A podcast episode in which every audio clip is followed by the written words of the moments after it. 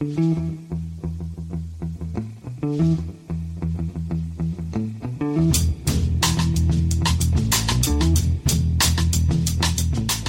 and welcome to The Price of Football, the show that looks at the money behind the beautiful game and is now bitterly regretting having a fiver on San Marino to score against England. I'm Kevin Day. He is Liverpool University's Kieran Maguire. Kieran, we both have a soft spot for the underdog, don't we? I think I've seen more Liechtenstein games than most people in Liechtenstein, which is one, actually. But um, yeah, being, although being part Irish, Luxembourg, do they Luxembourg count as a minnow? Uh, well, if, if, they count as a minnow, I hate, hate, to think what the Republic of Ireland count of us anymore. Yeah, fair point. Yeah, that wasn't a good result, was it? there were several family WhatsApp groups. I was just sitting there minding my own business, completely forgotten there was a game last night. And what's all that? What's that angry pinging going on in my, my family WhatsApp group? oh dear, really? uh, it's questions day, Kieran, but we're not sticklers for tradition here. So we also have uh, an interview with Martin Searle, who's a director of Chippenham Town of the National League South, uh, a level of football at which shenanigans, shall we say, continue. Uh, he, he, he's also a Palace fan, that may get mentioned. Um, but before that, Kieran, some questions. And we start with Toby Bowles. Uh, and Toby says in December, Farhad Moshiri brought another £250 million worth of shares in Everton. And it was explained in various media outlets that his ownership of the club rises to 93% as a result. Surely, though, he says, the other shareholders would have had to agree with him buying the shares, as it wasn't their shares he was acquiring. And if so, why would they agree to it? Well, the reason why they'd agree to it because it actually benefits Everton Football Club. Um, I, I, I, managed to find a complete list of shareholders of, of the football club, and there are 2,067 according to my list. Um, most of whom have one or two shares. So it's it's a shareholding that's that's being bought out of affection and love for the club. Um, Everton uh, Everton's constitution allows it to increase the number of shares, and they were being sold for three thousand pounds each. So if you are an existing shareholder of Everton, what's what's the benefit of buying one of those um, additional shares, if it's going to cost you three grand, it's never going to pay out a dividend. If, if we're realistic, you've already got that share certificate up on your wall in your bedroom, in your bog, in, in your you know in, in, the kitchen, wherever it's going to be, as a reminder of, of your commitment and love for the club. Um, and uh, Moshiri says, you know, I'm I'm I'm quite happy to put in um, effectively, you know, an extra 200 million quid, half of which was fresh cash, half of which is uh, existing loans, which is which is which he's writing off and converting into shares. And uh, the, the, club is also allowed to to issue um, some more shares, which could potentially bring in another hundred million pounds. So the, these shareholders, in theory, could have gone ahead and tried to buy some of the shares but there, there would be no financial benefit to them. And you've got somebody who is a, a squillionaire who is willing to bankroll the club. He's, he's already put in around about 400 million in total. So I, I think they just said, just get on with it because if, whether you own one share or two, compared to the number of shares that Moshiri already owns, and he, he, before this share announcement, he owned over 70%, it, it's not going to change your power um, and therefore there was there was no benefits for the individuals concerned. Hmm. Uh, squillionaire is that technically a correct term? Uh, yeah, I, I, saw it on uh, I saw it on a cartoon, so it's got to be true. So it's on television. Oh, Every, everything everything that's on true is that everything that's on telly is true, isn't it? So you've ruined my plan now because I've literally, as you said that, I've written down rich squirrel and then cartoon idea question mark. I'll do that whilst paying attention to the answers, by the way, Kieran, just so you know. Uh, Leslie Ackley has a question about uh, the ownership of grounds. Uh, and Leslie points out quite rightly that over recent months, we've mentioned a number of clubs who sold their home grounds, effectively losing control of the stadium, in particular Coventry and Sheffield Wednesday. Uh, and Leslie says, remembering the problems Simon Jordan had at Crystal Palace, uh, in order to reacquire Selhurst Park from a previous chairman, is this not a dangerous road for clubs to take, even if it provides short term funding? Because, of course, uh, Ron Noades sold Selhurst Park to Mark Goldberg, but he sold the leasehold, not the freehold. And then Simon Jordan was ended, ended up owning the leasehold, not the freehold. So it caused all sorts of problems. Yes. Uh, I, mean, I, th- I think we've said on more than one occasion on the show that a football stadium does place a, a, a, a, particular place in your heart as a football fan, mm. and it should be a protected asset. Palace have had their problems. Uh, again, looking at my club, Brighton, we we own the Goldstone. Um, it, you've said similar about um, about Selhurst.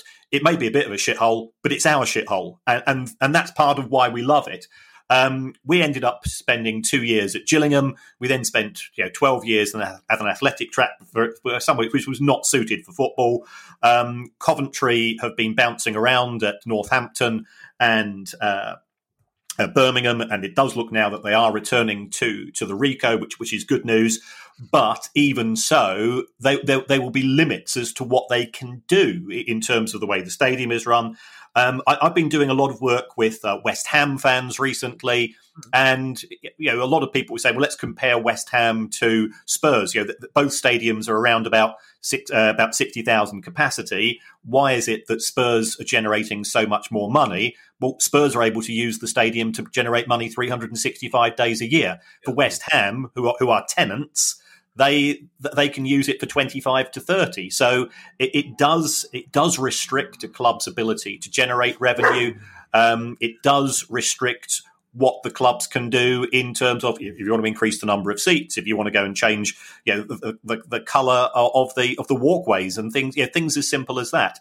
Um, it, it's exactly the same as if you're, uh, you know, if you're talking about private properties. What you can do as a tenant compared to what you can do as an owner are vastly different. Yeah, I, I, may admit to other Palace fans, Kieran, Selhurst Park was a shithole, but I don't think I would say it to the likes of you, would I? Have I ever said that? What's is Finley all right? What's he barking at? Um, there's a helicopter going overhead, which which I think has probably got the wrong members of the family that they're spying on. it definitely won't be a police helicopter flying over your neck of the unless unless somebody's trespassing in the vineyard, Kieran. um, our next question comes from Jerry Pruitt. Uh, hang on a second, Kieran, bear with me. Cockney feet mark the beat of history. Every street pins a memory down. Nothing ever can quite replace the grace of London town. Uh, Jerry accused me of being London centric last week, and I didn't want to disappoint him. Basically, stick, stick, that in your regional pipe, Jerry. um, Jerry says that Kieran mentioned on a recent pod that the majority of company accounts at Companies House are not audited. As a former internal auditor, says Jerry, I was stunned by this. Basically, without audit, you can submit any old figures with nothing to back them up. I know that even audited accounts can still be economical with the truth, but at least someone qualified has put their name to it. Do any Premier League or EFL clubs submit unaudited accounts? all Premier League clubs publish audited accounts or send them in. Um, under Companies Act legislation, Companies Act 2006, if your sales are less than 10.2 million and you've got less than 50 employees, um, you've got the option of unaudited accounts. So this means that practically every club in, in the lower two divisions, except Sunderland, Ipswich, and Pompey, um, satisfy these criteria. And we do see uh, an awful lot of clubs uh, take up this option. They will say, we're saving us money. Yeah, we don't have to get the accounts audited. Mm. Um, HMRC tends to be sort of more keen to investigate unaudited clubs, but given that they're all loss, loss making anyway, there's not a huge benefit there for HMRC. Um, it is said that if you get an audit, you, you're, you're higher up in terms of credit rating, but you know, any lender who's not insane wouldn't in, it wouldn't lend to a, a football club anyway. So so there's not huge benefits to the clubs themselves, mm. except it, when when you start to look at some of the unaudited uh, accounts. And here I've got though I've, I've managed to find the accounts of Oldham uh, in 2018. And, and they sent in a set of accounts which were unaudited, um, and they said uh, uh, we at the end of the season we had cash of two hundred and sixty one thousand pounds. Now, mo- most of accountants, most of accounting stuff is is just guesswork. Hmm. Um, but cash isn't. You know, you you and I both know how much money we've got in our bank accounts when when we nervously open up those apps. Um, and and then a couple of months later, Oldham set up sent in a different set of accounts, and instead of having two hundred and sixty one grand in their bank account, they had five. Now this is a bit like you know me coming home at four a.m. Um, yeah, and the Baroness says, "Well, how much did you go and spend tonight?" And I say, "Oh, it was uh, just just a tenner." Um, and, and, then the, the following morning, she she takes a look at uh, the bank account, and I've taken out you know three hundred quid three times or something. Um, from a cash point. So you know, you, it, it's very strange that clubs can't even get the amount of cash right in the accounts.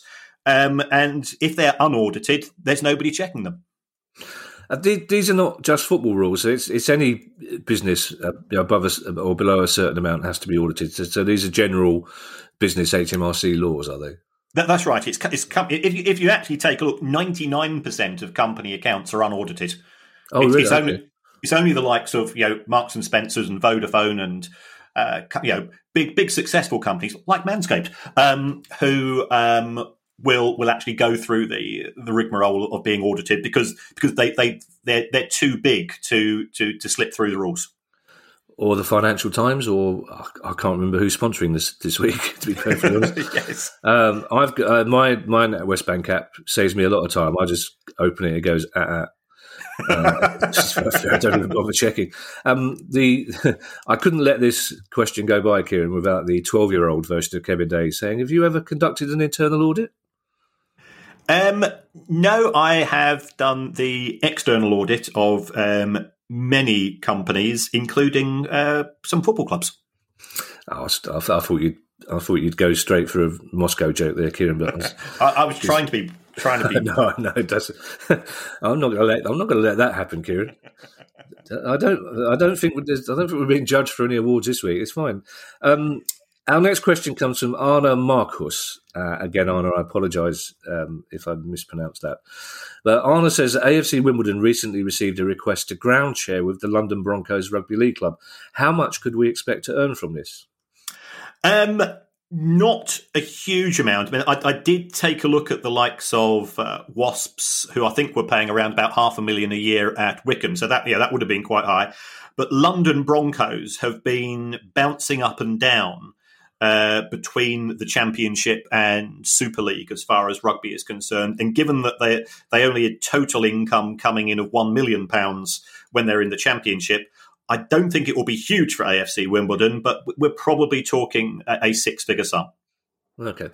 Patrick Green tells us that he is an aspiring accountant currently working in a boring accountancy office. that narrows it down. uh, and in brackets, he said, Don't tell my boss. Uh, and in brackets, I thought, We're not grasses. Um, but also, we won't tell your boss, Patrick, but a lot of people listen to this pod. He, it could be, your boss could be one of them. Um, interesting question, though. Patrick says, Does the unpredictability of the Premier League this season and the relative success of West Ham and Leicester and Southampton early on show that financial fair play is becoming a success in bridging the competitive gap? hence giving a huge incentive to run effectively and be, be frugal to a degree like Spurs have done recently, although Spurs haven't actually won anything, so that damages the argument a little bit. Um, yeah, I think we are in an unusual season. If if we take a look, um, I think nine of the last ten FA Cups have been won by clubs in the, in the so-called Big Six, Greedy Six, as we prefer to refer to them.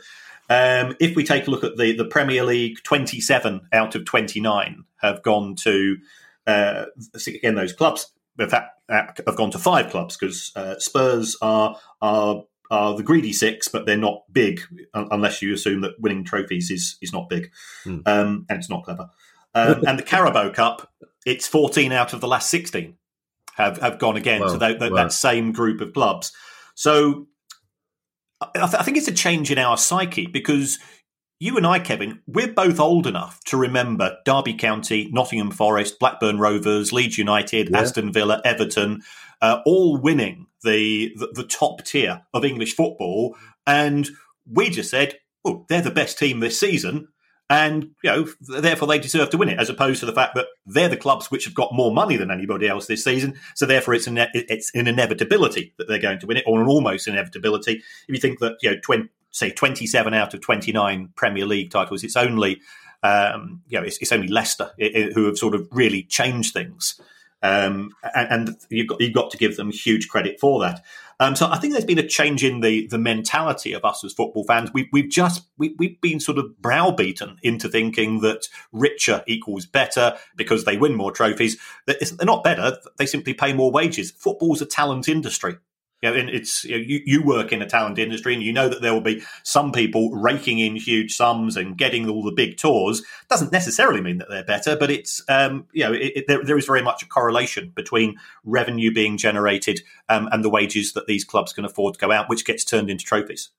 that's interesting, that because uh, thinking about the the seventies, which uh, when Liverpool won the league every second year, none of us accused them of buying it. You just thought, well, they're a really good team. They've got a really good manager, and they, they get really good players in. So it's only really when the Premier League came along that you started to think, oh, Man United are the, the richest club. That's why they win. So that that correlation between better and richer is, is, a relatively new one, isn't it? That's an interesting point. Yeah, but then then in the you know, if, if we go back to the seventies and eighties, there there didn't used to be this huge difference. The mm, the yeah. income differential between a greedy six club and a non-greedy six club is 350 million pounds a year on average. Yeah, and that's, well, that's a ridiculous yeah. amount. That al- and that allows you to buy flops. If, if, you take a look at you know Chelsea, Chelsea spaffed what quarter of a billion pounds last summer on players who I think it's fair to say have been hit and miss. But you can afford more misses if, if you're if you're a richer club.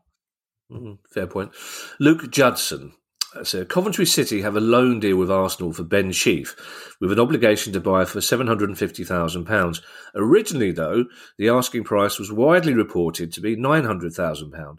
Why would Arsenal reduce the fee? Does it mean Coventry have an excellent negotiator and Arsenal a poor one? Or, Luke, I suppose it could mean that the original reports were wrong. Uh, indeed, it could. I mean, I, I went here to the FIFA Global Transfer Market Report did you?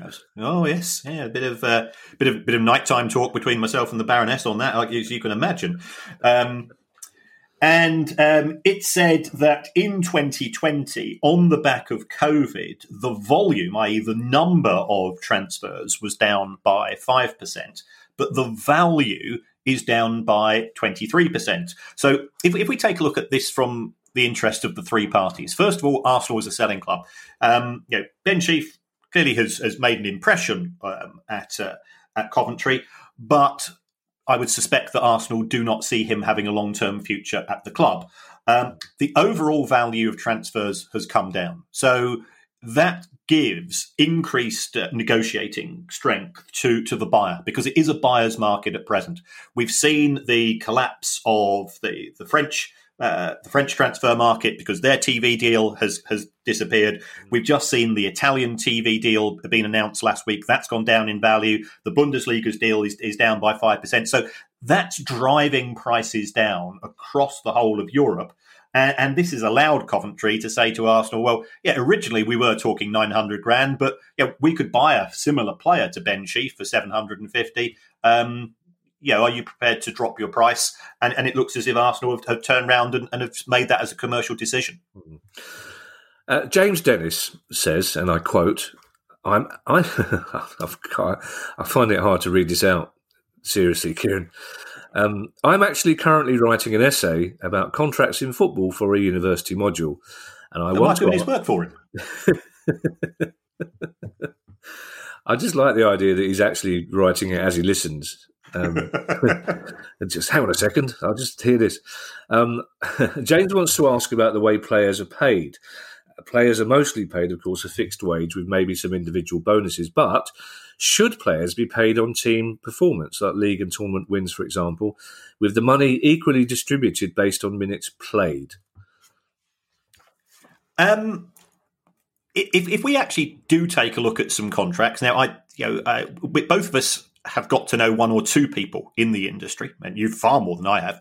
Um, I, I, occasionally get to see a, a, contract, and they are heavily incentivized. Um, the, the, the average wage in, in the Premier League is around about 50 grand a week.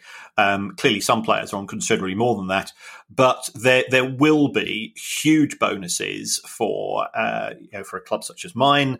Um, you know, surviving in the Premier League is worth an awful lot to players, um, and then there will be individual bonuses for uh, team uh, team achievement. So that will be uh, achieving a certain number of points. That is actually close. It's more closely linked these days to the final position that the club has in the table. And the reason for that is that each each each position is is worth about an extra, just under an extra two million pounds to the club. So the clubs are incentivized to do well. They pass on some of that to the players in in terms of uh, you know ind- individual contracts.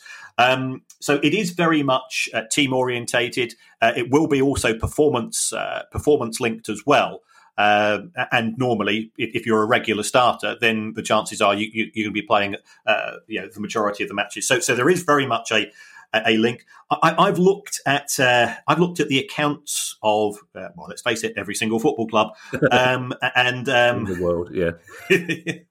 um, and some of the numbers are staggering. So I, I took a look at Manchester City's. Uh, it's, it's got a little little side note to the accounts, but that that managed to come into uh, my viewing. Um, they have performance related. Uh, liabilities or obligations. Now, some of these will be to clubs, um, but most of these will be to players of two hundred million pounds. Wow! So, yeah, there's all this talk about the quadruple for Manchester City this season. Well, nobody's mentioning that if you go to you know, page 38, note 23, or wherever it is, um, you know, it could be that the, the, the, players could have enormous benefits on, on a personal in, personal level in terms of financial. Yeah, ultimately the players are there to win matches, and, and, and that's what but uh, and that's what motivates them. But having that as, as, a, as a backup, you know, somebody or a, or a, group of people are going to benefit potentially from up to 200 million pounds uh, from Manchester City. Part of which will be linked to the quadruple, others will be for international caps and things of this nature. But it, it is a it does have a huge impact upon the total wage bills and costs for clubs. You know, I, I, think Martin Tyler is arguably the best commentator in the world, but even I can't see Martin Tyler saying, as City head for the quadruple, this is good news for those players with Section 23.8 in their contracts, isn't it? Um, and yes, we do both know people in football, Kieran, but you know grown ups, and I know people like Razor Ruddock, and he ain't showing me any contracts. I did really generally not showing me anything. Well, no, he is showing me anything, but it's mainly the last turkey in the shop. Um, now, this this question, Kieran, is it's not so much a question as a domestic. To be honest, it's one. yes. I don't know. Hugh Besant says that his son James is now 21. Congratulations. That when he was younger, he cost me at least £100 a season in fines for yellow cards. He's carried on this disciplinary shame in both county standard football and Sunday league. He's rarely nasty. Uh huh. He's not that sort of player, Kieran. Um, he's just a competent midfielder who likes to put in a tackle. um, Hugh's question is where do these fines go? And do professionals have to shell out £12 every time they get a yellow card as well? I don't know where to start unpacking issues in this question, Kieran. I, I think James maybe is seeking his dad's attention. I don't know, but it's it's a good question. Where where does the money go? Um, well, the, the money goes to the Football Association um, on, on a local level, um, and it is then used as part of the distribution. So it will go to helping out grassroots uh, and things of this nature. But I, have you ever known a manager or somebody connected to a player to say that he is really nasty? No, of course not. He's not one of those players. We know that. No, it, it's uh, you know, it, and you know, you're, say you're friendly with Razor Ruddock. Another, he he was yeah, combative, um, to put it mildly. Um, but he, yeah, was he nasty? No, he just liked kicking people. Um, yeah, well, also he bizarrely he liked kicking people and he liked being kicked. He he also said he enjoyed the process of coming off the pitch in agony which is a, a, strange one. But yes, you're quite right. No, there aren't. Even at Sunday League, people used to say about me when I got another yellow card, it was always a classic, oh, you got there as quickly as you could. Yeah, there's a bloke being carried off over there because I got there as quickly as I could. I, I, ne- I never had a yellow card. Never had a yellow or red red card. That doesn't surprise me at all, to be perfectly honest. You, you never turned up for a game hungover for a start off, did you? you never had a, that's nothing to boast about. You've never had a yellow or a red card. I get sent off twice in one match playing against the team. I did, yeah, playing against a team of priests. I, I, I, genuinely, I got sent initially. I was sent off after ten minutes because I went, Jesus Christ, ref, and the referee sent me off for profanity. And then I sneaked back on, and he, he realised fifteen minutes later that I'd sneaked back on, and he sent me off again. But there you go. Um, um, I, will tell you the reason I'm interested in this question, Kieran, and I, I, I, would wonder if you could put a figure on it because I, I did a podcast recently, a referees podcast, uh, and they asked the same question. Um, they asked me to ask you, in fact. So I'm glad that Hugh Besant raised this because I was surprised to learn there is no official kind of counselling or mentoring service for young referees. You know, we know the sort of level of abuse they can get um, when they're starting out in a game, and indeed later on. And they wondered whether uh, something similar, you know, some kind of guidance and counselling could be paid for by fines for disciplinary breaches. So, but we we couldn't work out what level of money we're talking about. Um, I, I know that the the English FA, I think it has around about thirteen million pounds from what it calls other sources, which includes um, uh, in, includes fines, but that, that that tends to be when it fines clubs or it has separate hearings for players, and and the players themselves, of course, get fined by their employer. Um, you know, depending upon the nature of the offence. So, you know, a lot a lot of clubs take a, a very dim view of uh, players getting fined for yeah for shouting rude stuff at the referee because it, it's just a waste of a yellow card. You know, yeah. if if if, if, yeah. some, if somebody's going through and you take him out you know, we, we, we all know, we say, well, we, we, yeah, we, we, shouldn't condone it, but we go, thank fuck for that. Um, yeah, it took one and, the team, yeah. You know, it, it, so so that there will be uh, different approaches taken by teams, but I think uh, you know, as somebody that used to referee myself, and um, yeah, I, I was, I, I, gave it up. I just, yeah, I'd reached the stage where, uh, yeah, I, I don't, yeah, if, if people want to F and Jeff at me, that's fine. But when it gets threats of physical violence, mm-hmm from from and it wasn't wasn't the players. It tends to be their family on on the sidelines. You go, yeah, yeah. What, why am I doing this?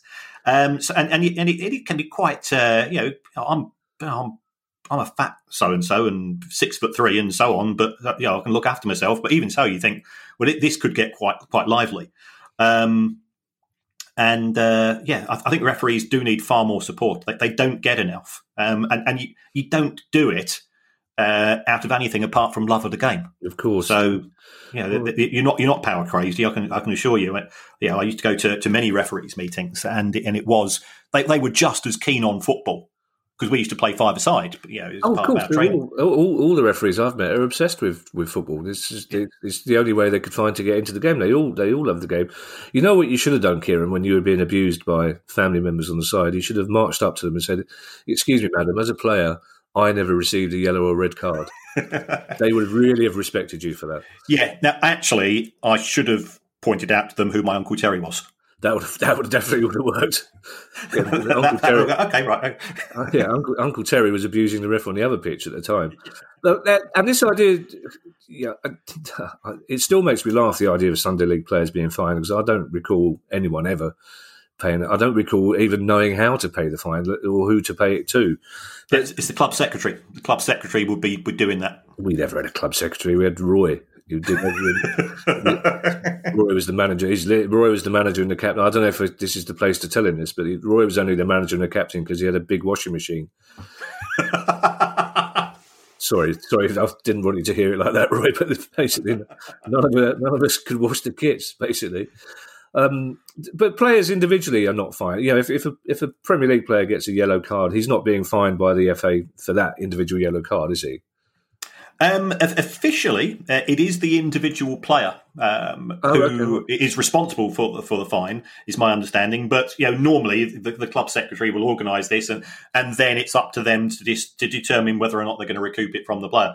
Um, I, have I've tried to find this out, but I don't know how much it would be um, in, in the Premier League uh, because it, it is the Football Association that determines fines rather yes. than uh, in, individual divisions. So I, I, don't think that it would necessarily be a huge amount um, unless they are up for you know, particular charges because you, you could have a uh, it would have to be a flat fee, of course. It wouldn't be linked to a player's wages. And remember, you've got you know, you've got 17 and 18 year old apprentices sometimes getting a match towards the end of the season. They won't they won't be on big money, especially That's if they're in, in the lower leagues. Yeah. Uh, in the meantime, James Besant, if you are listening, seriously, rein yourself in. Come on, stop stop putting these tackles in. You're breaking your dad's heart here and, and his wallet. But, but, he's not nasty. No, no, of course he's not. He's, we, we know that he's he's a sweetheart. He's like he's like Paul Scholes. It's just every now and again you can push these people too far. And we still have one more question to discuss, Kieran, and it's a goodie. But first, we have a chat with Martin Searle. And Martin is one of the directors of National League Club South Chippenham Town, and he wanted us to tell us about the latest developments in the ongoing row between the league and some of its own clubs.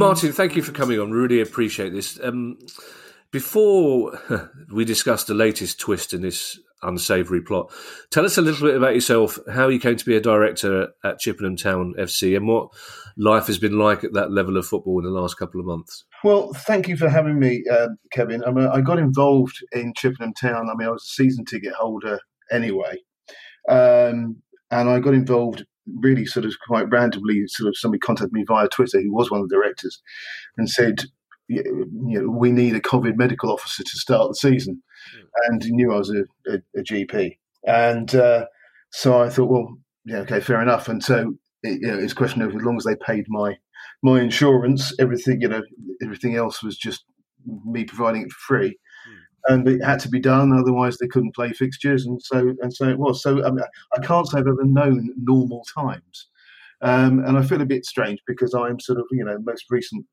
Because I came as a COVID medical officer, but after a fairly short space of time, they made me a director as well, and I feel sort of almost like an innocent abroad, really, because you know I am I am say, the most recently one in.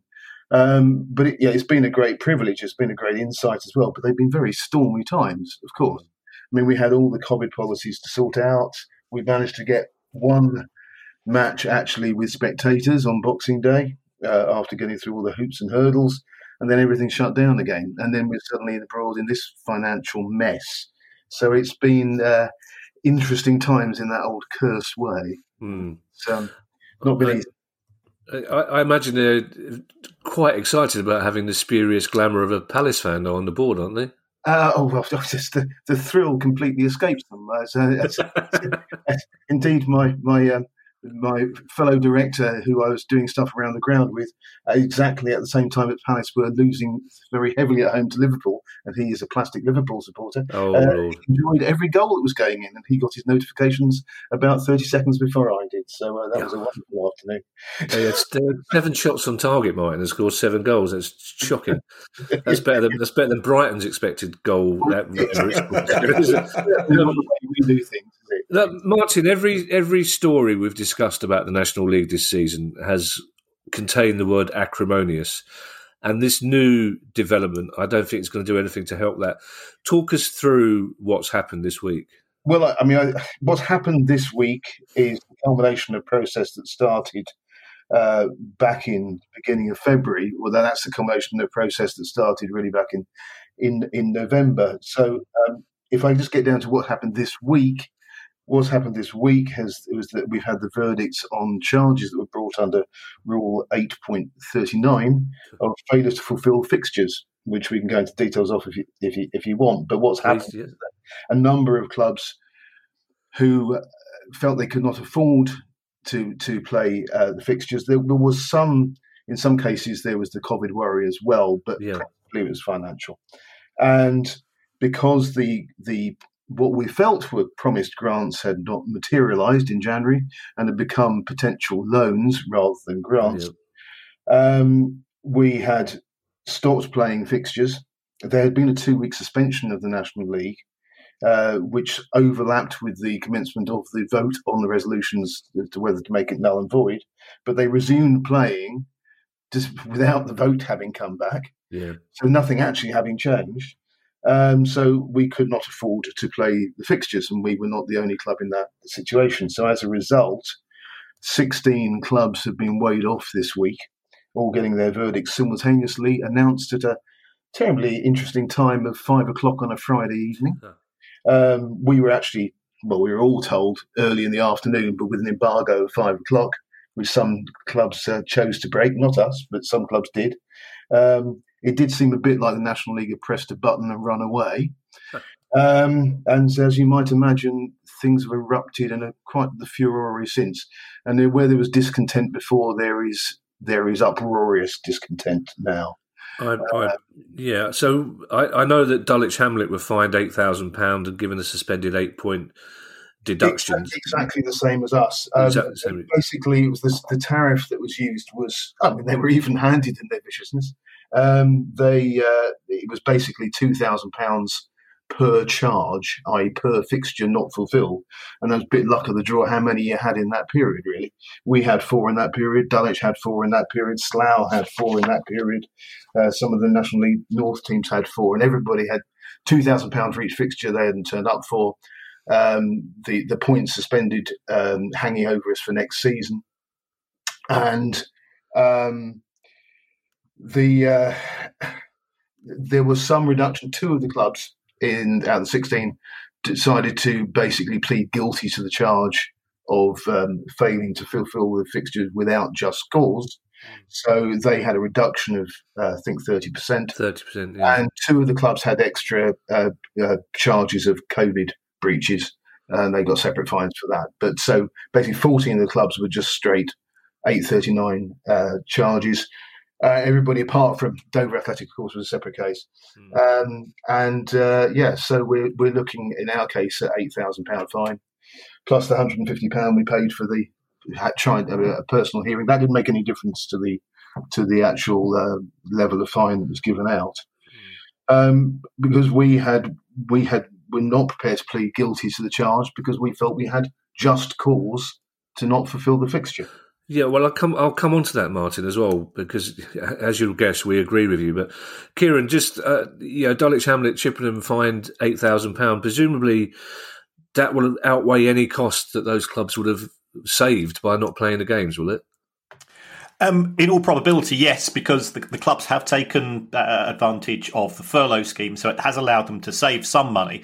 But if you take a look at the National League's comments, it was um, you as football clubs have done something to try to ensure your sustainability, your existence in the future. We don't like that, so therefore we're going to fine you for it. And it's it's completely ludicrous. The clubs in the National League, they're all losing money already. You can see why some clubs who have previously been in administration, they don't want to run the risk of that again, so therefore they're very keen to avoid debt. Yet the the approach taken by the National League is it's it's beyond bafflement. Yeah, we'll talk. We'll talk specifically about the National League's approach in a moment. But there's two details, Martin, I particularly want to confirm with you. I, in all the research I've done into this, and for once I did some proper research, I can't work out. This, this... I'm just getting back on my chair from having fallen off. don't you? I get enough of that from Kieran. Don't you start? Um, from a Palace fan as well, man. That's shameful. Oh, um, thankful, yeah, do you, do you, know what? We're uh, we'll we'll make an, an, important announcement at the end of this pod about a new Patreon service. And one of the suggestions was that guy, producer guy, said maybe the patrons could get a look at your script, and he's like, "My my what?" um, the point the point deduction. No, you got a suspended eight point deduction. I can't for the life of me find out when or where or what the circumstances would be of that deduction kicking in? Is it if you don't pay the fine? Is it if is it if you don't breach next year, the next season? Is the uh, is I'm not sure if it's got the official wording in their verdict here. Um, so that's actually the, the hearing one. But the um, because somewhere here I have actually got the actual the weighing off.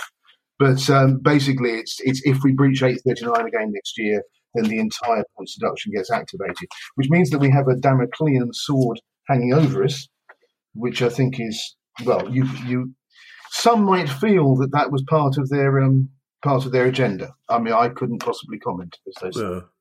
well, we can because it it it just seems to that they're taking that Damoclean sword uh, and driving it as a wedge between you and the other clubs in the league for a start off. But the second the second detail I, I don't quite understand, and the Evening Standard, who have been very good on the, the case of Dulwich Hamlet, the key words in there, the, this the clubs, while they awaited confirmation of the season being suspended, the clubs didn't fulfil their fixtures. So that's the they awaited confirmation. Everyone knew that the season was going to be suspended, so it made no sense to force clubs who couldn't afford to pay play to play, did it? I don't. I don't. That's the bit I really don't get about the National League's attitude. I wouldn't say that we knew that it was going to be suspended.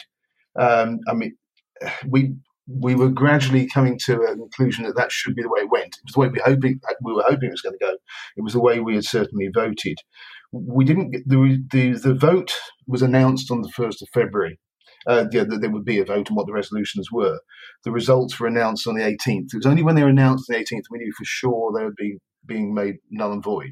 But it was becoming increasingly apparent that that was the likely outcome. Mm. Uh, but certainly, it is true to say that we are being um, charged for not fulfilling fixtures that technically don't exist. Yes, it's uh, and it's very Pinteresque. It, it, it, isn't it? Just um, we've already used a lot of references. Some of our listeners won't get Martin. So. Sorry, uh, yeah, I've used two bad ones already. I do apologise. That, that's fine. No, I get them. Kieran has them explained to him, but you know, um, this we talked about the National League's attitude. This, the bit that most annoyed me, Martin, is the National League trying to distance themselves from their own decision by constantly referring to the fact that it was the decision of an independent panel and that yeah. the panel and then also the worst bit and then the panel expressed its sympathy with the club's predicament did that soften the blow for you at all oh no it's lovely although in, rather than sympathy we could do with the money to be honest i mean rather than be unsympathetic and not not finest um, yeah, I, what one of the questions we would very much like, uh, I would very much like an answer to, because I haven't seen either anywhere it's been referred to, how this independent panel was chosen. Yeah. I mean, there were three people in the panel. I've done some due diligence in the background as far as I can work out. There's one of them I can't really work out much about, but two of them come from a background of uh, working in the FA and the judicial uh, and administration side of things, which is funny enough where the interim general manager just came from. Mm. So it basically, you, you know, it could be thought that uh, bloke ex FA picks blokes from FA, uh, but don't worry, if you don't like their outcome, you can appeal to the FA.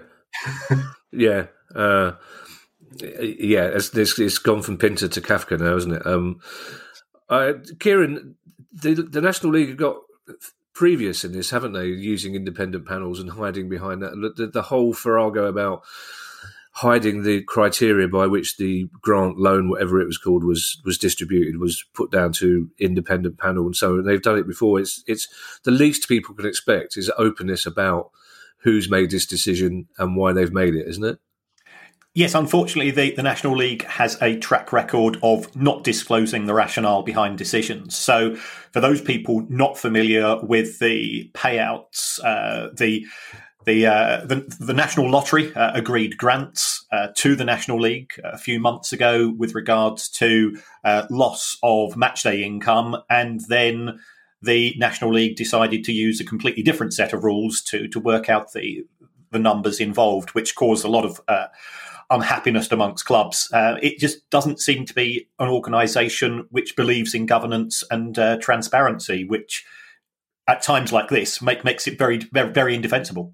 Well, I'm, I'm, glad you mentioned the words governance and transparency because governance and transparency are two of the things I really want to see you know, playing out here, and, and I'm, I'm, I'm failing to see them. It has to be said, and uh, you know that, that's one of my big asks out of all this. I mean, we will be we will be appealing this this verdict, and we will hope to to come out of it with a good outcome. But it, to me, it is imperative that we start the season next season with a clear business plan for the league, which includes the possibility of there being no spectators uh, for a period of time somewhere in winter, when there will inevitably be some wave of some sort and it depends how the government reacts to it.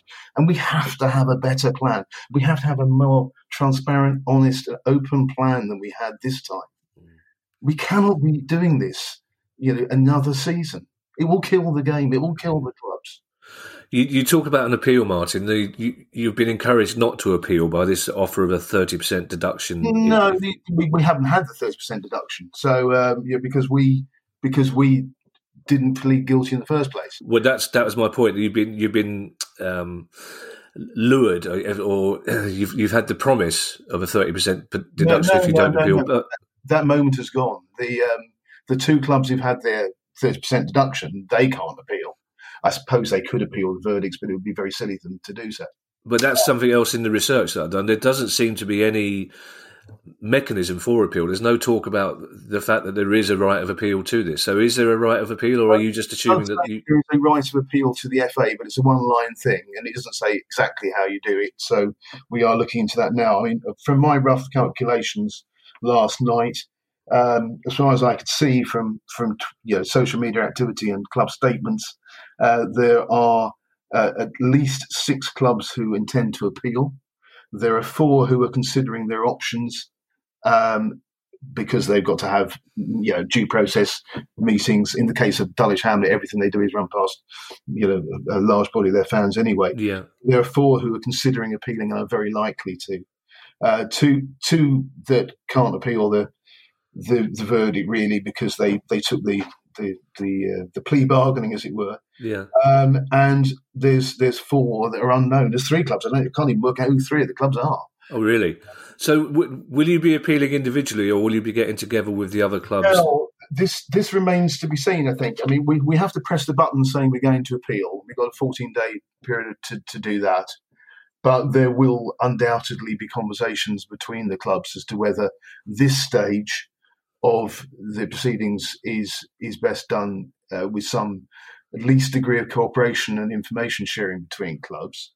And then we have to consider our options uh, in the event that the appeal to the FA is, as I somewhat suspect it would be, unsuccessful.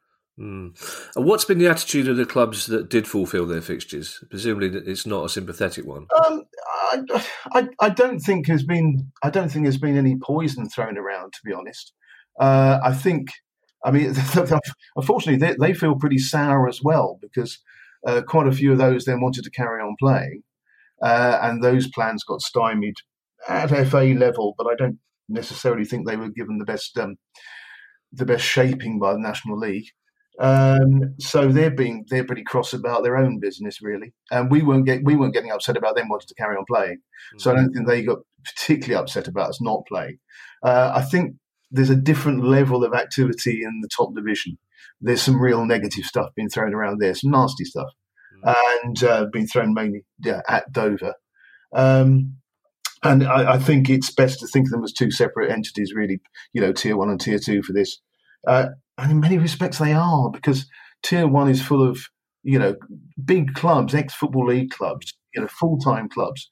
We're full of you know we are a part time club. We run almost entirely on on volunteers, and you know every month, You know, people say, "Oh, you you had money to start the season." You know, to we had money per month to pay the bills per month, and when the money ran out, we had no money to pay the bills if we didn't shut down and furlough.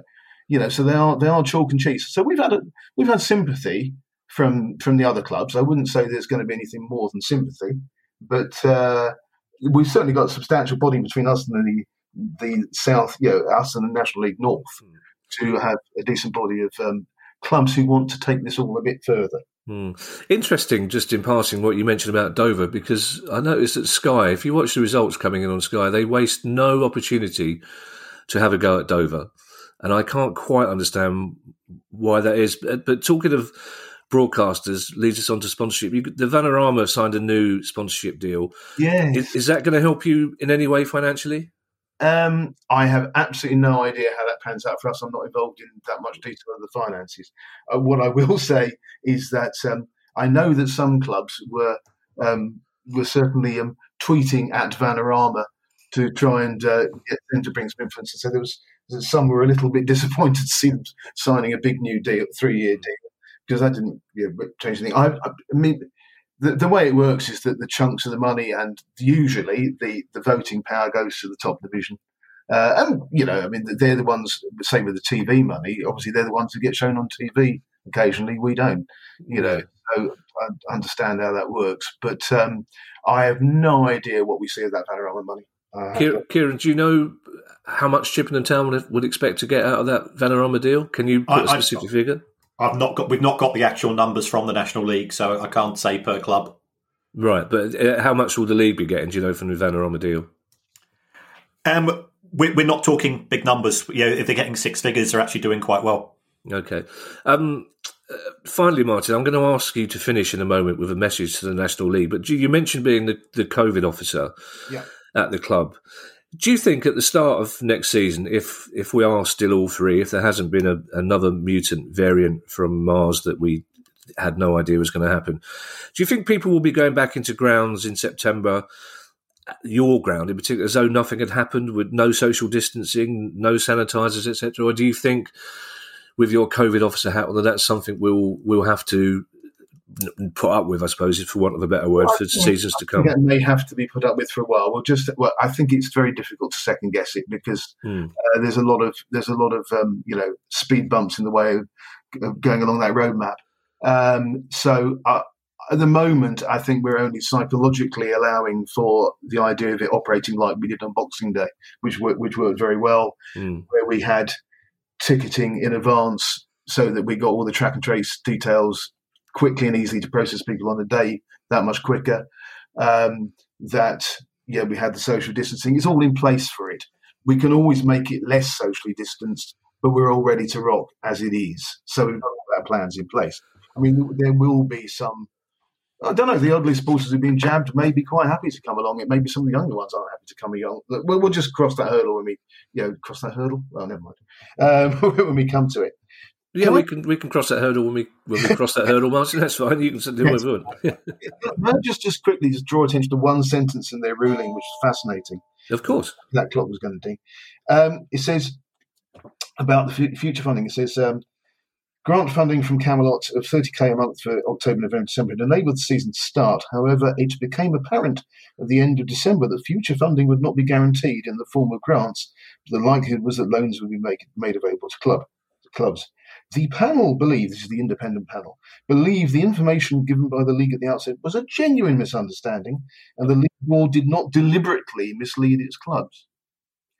Interesting choice of words, I think, because uh, they stress them deliberately, but they're not really denying they misled us. That is interesting, isn't it? It's it's very similar to the um, ruling on Nicola Sturgeon. There's, you, there's there's misleading and there's deliberately misleading, but yeah, it's it's that's the bizarre thing about football, Martin, as we discuss all the time. In any other business, anybody who misled the, the members of their association will be answering for it. But in football, it doesn't it doesn't happen. We do have to finish up. This technically this this was technically meant to be a short interview because we, it's questions day. No, no, it's my fault, and I, I knew the subject wouldn't lend itself to a short interview. But can you can you finish, Martin, if possible, with a, just a, a clear, unequivocal message to the National League about your situation? Right. The clear message about the situation is that we made the only decision we possibly could uh, for the sustainability of the club. We are not prepared to bankrupt a club that was founded in 1873. We wish this club to still be here, you know, in the years to come for the future generations and for this community. Um, we are not happy with the way things are. We will pursue all options available to us. We will discuss with other clubs how best to do that and if they think it's over, it isn't. Uh, Martin, that's wonderful. For what it's worth, you have uh, the full support of this podcast, and I guess 99% of the people listening to it. If there's anything we can do to help in the future with that appeal, if there's any information you want us to get out, then we will, of course, do that. Thank you very much for having me on. Martin's a very articulate man. Kieran. I know Martin. He he drinks in the Parsons Arms before Palace games. He's on the side of the Angels, but you can you can sense the frustration and the disappointment and the anger. And it's it's something I, as an outsider, Kieran, it just seems to me that the National League seems to be bending over backwards to mismanage this situation the whole way through. And this this whole idea that they're pretending it's not them, it's this independent panel, and the independent panel are really sorry about this, but we have to take loads of money away from you, and we know you can't afford it because that's why you didn't play the games in the first place. It's it must be so infuriating for anybody involved with football at that level. Uh, yeah, it, it, it, it goes beyond any form of common sense. We're in the middle, middle of the world's biggest uh, health challenge for a, for a century, and it, it, under unusual times, you you take a look at the big picture, and the big picture is that we all have our football clubs. Those in the National League, you know, you know sort of lower levels in the National League, that, that all those matches are being abandoned, and, and, that everybody's gone on fine with that. Um, the clubs who decided not to fulfil their fixtures did so because they want to be able to go and play matches in front of fans in twelve months' time that again we've been saying, you know, why are these people involved in the game in the first place? Just because they love football, and if you love football, you want your team to be in existence. What the National League is doing is now threatening their financial security and their and their their yeah, their potential existence. It, it makes no logical sense. Mm. And we will again through producer guy ask the National League if they want to come and chat to us because we will happily listen to their version of the story. Um, I imagine we will ask in vain, but you know, until that time, we will keep asking because we're nice, sensible people. We want to hear both sides of the story, and it, it, it just occurs to me that there are probably people at the National League who are unsettled by what they're having to do. And you know that's why they're claiming it's an independent panel of people that we don't know about. Um, Kieran, our final question, and I, I, kept this question finally deliberately because it's a cracker. Um, in fact, it's more of a question than a documentary. I think we could we could make, yes. we could make a program. It comes from Robert Webster, uh, and Robert says, given the name of the podcast, I was wondering what the price of football actually is for supporters. I've seen surveys giving annual snapshots, but what does the, this amount to over a lifetime of following a club? Could Kieran fire up a spreadsheet? Could he? Um, and calculate what either he and or Kevin have actually spent on following football down the years tickets, travel, programs, pies, replica shirts, TV subscriptions, etc., and roll that forward to give a current value? It's a it's a great question, and I'm almost dreading the answer again. But I suppose you could do two sets of figures: money you have to spend, i.e., tickets and travel, and then money you don't have to spend, beers, pies, cabs back from Watford because you missed the last train, etc. But I, it's I on a, a conservative effort, I've seen estimate rather, I must have seen 800 Palace games. Thinking back to from when I was a kid, I, I dread to think what I've spent in that time watching Palace. Right. Well, I hope Mrs. Day isn't listening to this part of the podcast. You um, how long have you known? You've known her for an hour and a half. She's not listening to any part of the podcast. you, can take that. You can take that. You can take that as a given. so, so what I've done, I've based this on having a season ticket at a club, traveling to 15 matches a season, you know, doing 15 away trips, um, getting a program. Know, I know not, people don't buy programs, having a T subs, uh, having a, a subscription. Um, I, I, know, I know, we've now gone beyond the age at which we buy kit, but uh, you know, buying buying one shirt a season because over a lifetime, yeah, when you're young, you'll be buying the homes and the ways.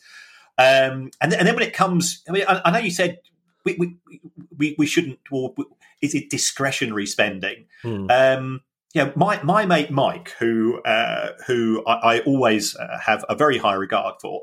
Yeah, when we're going for an away game, he says, you know, this is this is away to you know, we're away to Liverpool. This this this this or this is a this is a critical game towards the end of the season. I'm nervous, and therefore it's it's a minimum of a six pointer. And if, if it's if you're at home against Burton Albion, it's it's only a three pointer. You know that. yeah. Yeah. Sometimes you have to, and you know it makes no difference to me, of course. Um, but uh, yeah, it's, sometimes to, to help calm the nerves, to, to get yourself in the right mental framework before a game.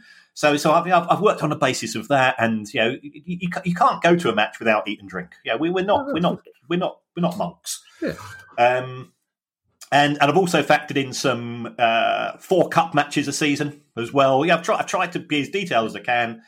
Um, and uh, the the total, and th- this is this is domestic only because again, I've got my mate, I've got some of my mates who who follow England home and away. Uh, I've got friends who support United and Liverpool, and, and they go to all the European games. But so excluding that, purely domestic, uh, over the course of your lifetime, two hundred and forty five thousand seven hundred quid. No. Yep. Wow. Uh, not only am I pleased that Ali doesn't listen to this, but occasionally she'll say, "What did you talk about today?" I go, "Oh, some some kid keeps getting sent off." Two hundred costs his family a fortune. Two hundred forty-five, and that's well. I mean, that that notion of only having three pints before a game that doesn't matter. I mean, that doesn't compute for a start off. Two hundred and forty-five thousand pound. That's and that's. I mean, that's just one because you know a, a, a, mate of mine takes his boys virtually every away game. So you can add two thirds. Well, they're both old enough to drink. One of them is, um, but it's, um, that's a lot. That's a much, much, much more than I thought. That's astonishing, isn't it? Yeah, but, but it's it's also it's worth every penny for Kevin. Oh yeah, I'm not saying that. I'm, Oh, just, yeah, I'm- I'm, I'm just thinking about my bank manager asking me recently if I could justify all my expenses. Like, yeah, yeah, well, it's well, 245 quid, that's thousand pounds. That's a well, I, I knew, I knew this was a good question, but that's that's very interesting. I'd like to hear from listeners actually about what they their peripheral spending on on match days because there must be some people who, who are able to walk to the ground, just go in and, and just spend their money on a ticket. But wow, that is that's really that's taken me aback a little. But that's that's gone right back to episode two and three eyebrow raising days, Kieran. Really? Anyway, oh, okay. Well, if you think about it, yeah, how much is your, your Sky and BT subscriptions, your season tickets? You, you, you put in a few, tri- you know, a few big trips. You, you're going, you're going up north and so on. And I did this on the basis of, uh, I just said on average it'll be a trip from say London to Birmingham Yeah, for, for, the, for your away games, and it, it, it, you you work out how much it's costing you on a match day, Kevin. It's uh, no, I don't think I will. Yeah, well, no, that's not too. But when does I- I- match, what, so that's the other thing. When does when does match day stop? I mean that that that Chinese I get when I'm coming home at nine o'clock from Seller does that count? Is that match day spending, or is it just? I, I'm I'm finishing at five o'clock here in, in terms of. Oh, God, so we can have another. so it's, it's only it's only pre and during match uh, drinking Oh food. my god! So you can probably add another hundred thousand quid on top of that. and if you're a Newcastle fan or a Plymouth fan, you probably can add another fifty thousand pound travelling. Good lord! Uh, Robert, thank you for that question. Thank you everybody for your question. Um, one more thing to mention, Kieran, uh, and I'm going into reading mode now, as I suspect people will realise. We have a Patreon page. We've held off until now because we always plan to generate income through sponsorship and advertising rather than uh, you. Uh, however, so many of you have been in touch to ask how to make a small regular donation. Have they, Guy? Have they? That we, in inverted commas, have decided to go for it. am I am I making it plain enough that this is Guy's idea, Kieran? um, I think I am. This is good. So yeah. So if you'd like to make a small donation to help us keep going and put on live events, that's a new development, Kieran. Did you have any idea we were doing live events? That's I. Well, Are we, we are live yeah, here. we- we- well, we're not. We're, this is Sunday morning, so don't be like, don't, don't be misleading people. We're trying to get two quid a month out of. uh, if I mean, if you if you're waiting with bated breath for those live events and a free mug, please feel free to go to patreon.com forward slash price of football, and you get treats. Apparently, um, you get treats according to. I think you can only spend two pound or three pound. I can't stress enough to all our dear listeners that it will always be free. This podcast, we will never ever charge you for listening to this. I don't think we'd have the gall to charge people just to listen to this, Kieran, would we? Um, but if you if you do want, to, if you are one of those apparently thousands of people that have been in touch to ask how to make a small regular donation, then that would be that would be lovely. I'm not saying we wouldn't like the money because clearly we've been in a lockdown and furniture shops haven't been open, so Guy is itching, he's he's strafing, chafing at the bit even to get into IKEA for when has IKEA been open? It probably has. I don't know. But um, if you do want to donate, it's um, where have I put it now? I've already crossed it out. Remember? Oh, patreon.com. Patreon.com forward slash price of football. Yeah, and that's the level of competent presenting that you get if you want to. And of course, as always, if you have any questions for us about any uh, area of football finance, it's questions at priceoffootball.com. And in the meantime, I shall leave you in the capable hands of, of Kieran. And who knows, if you if you become a patron, you might even get a special unedited version of Kieran's goodbye. in, in Russian. Not that special. you'd, have to, you'd have to spend a lot more than two pound a month to get that. I've been trying to prize the full details of that out of you for eighteen months. I, I could I could try to get hold of uh, Tatiana again and get her to say what she used to say to me after special cuddles. Yeah, it's good. Yeah, yeah, you could. That, that's worth that's worth a fiver of anybody's money a month. I can assure you. Yeah, by which I can gather that the Baroness is not listening to this pod. That's correct. well, thank thank you uh, once again for your reviews, um, folks. Uh, that they they do make us smile, and uh, especially as they all seem to about how much the show belongs to producer Guy, and, and without myself and Kevin, um, it, it, would actually probably be better. Uh, so, so uh, th- thanks all for all support. If you could give us a a five star review on the Apple Podcast, it, it does make a difference towards Guy, according to Guy, as it helps us in the charts and it helps us to have some credibility. And I know there's not very much uh, in terms of, of when we're trying to book guests and uh, and arrange sponsors and things of that nature. Other than that, look after yourselves. I told you he'd get loads more five star reviews, didn't I? Yes, you did. You barely hear a peep out of him all week, and then suddenly it's it's like Ireland losing to Luxembourg last night. Suddenly the WhatsApp group's pinging away with, oh, "Here's another five star review I haven't seen to mention to you." It's infuriating. Bye, everybody. the price of football.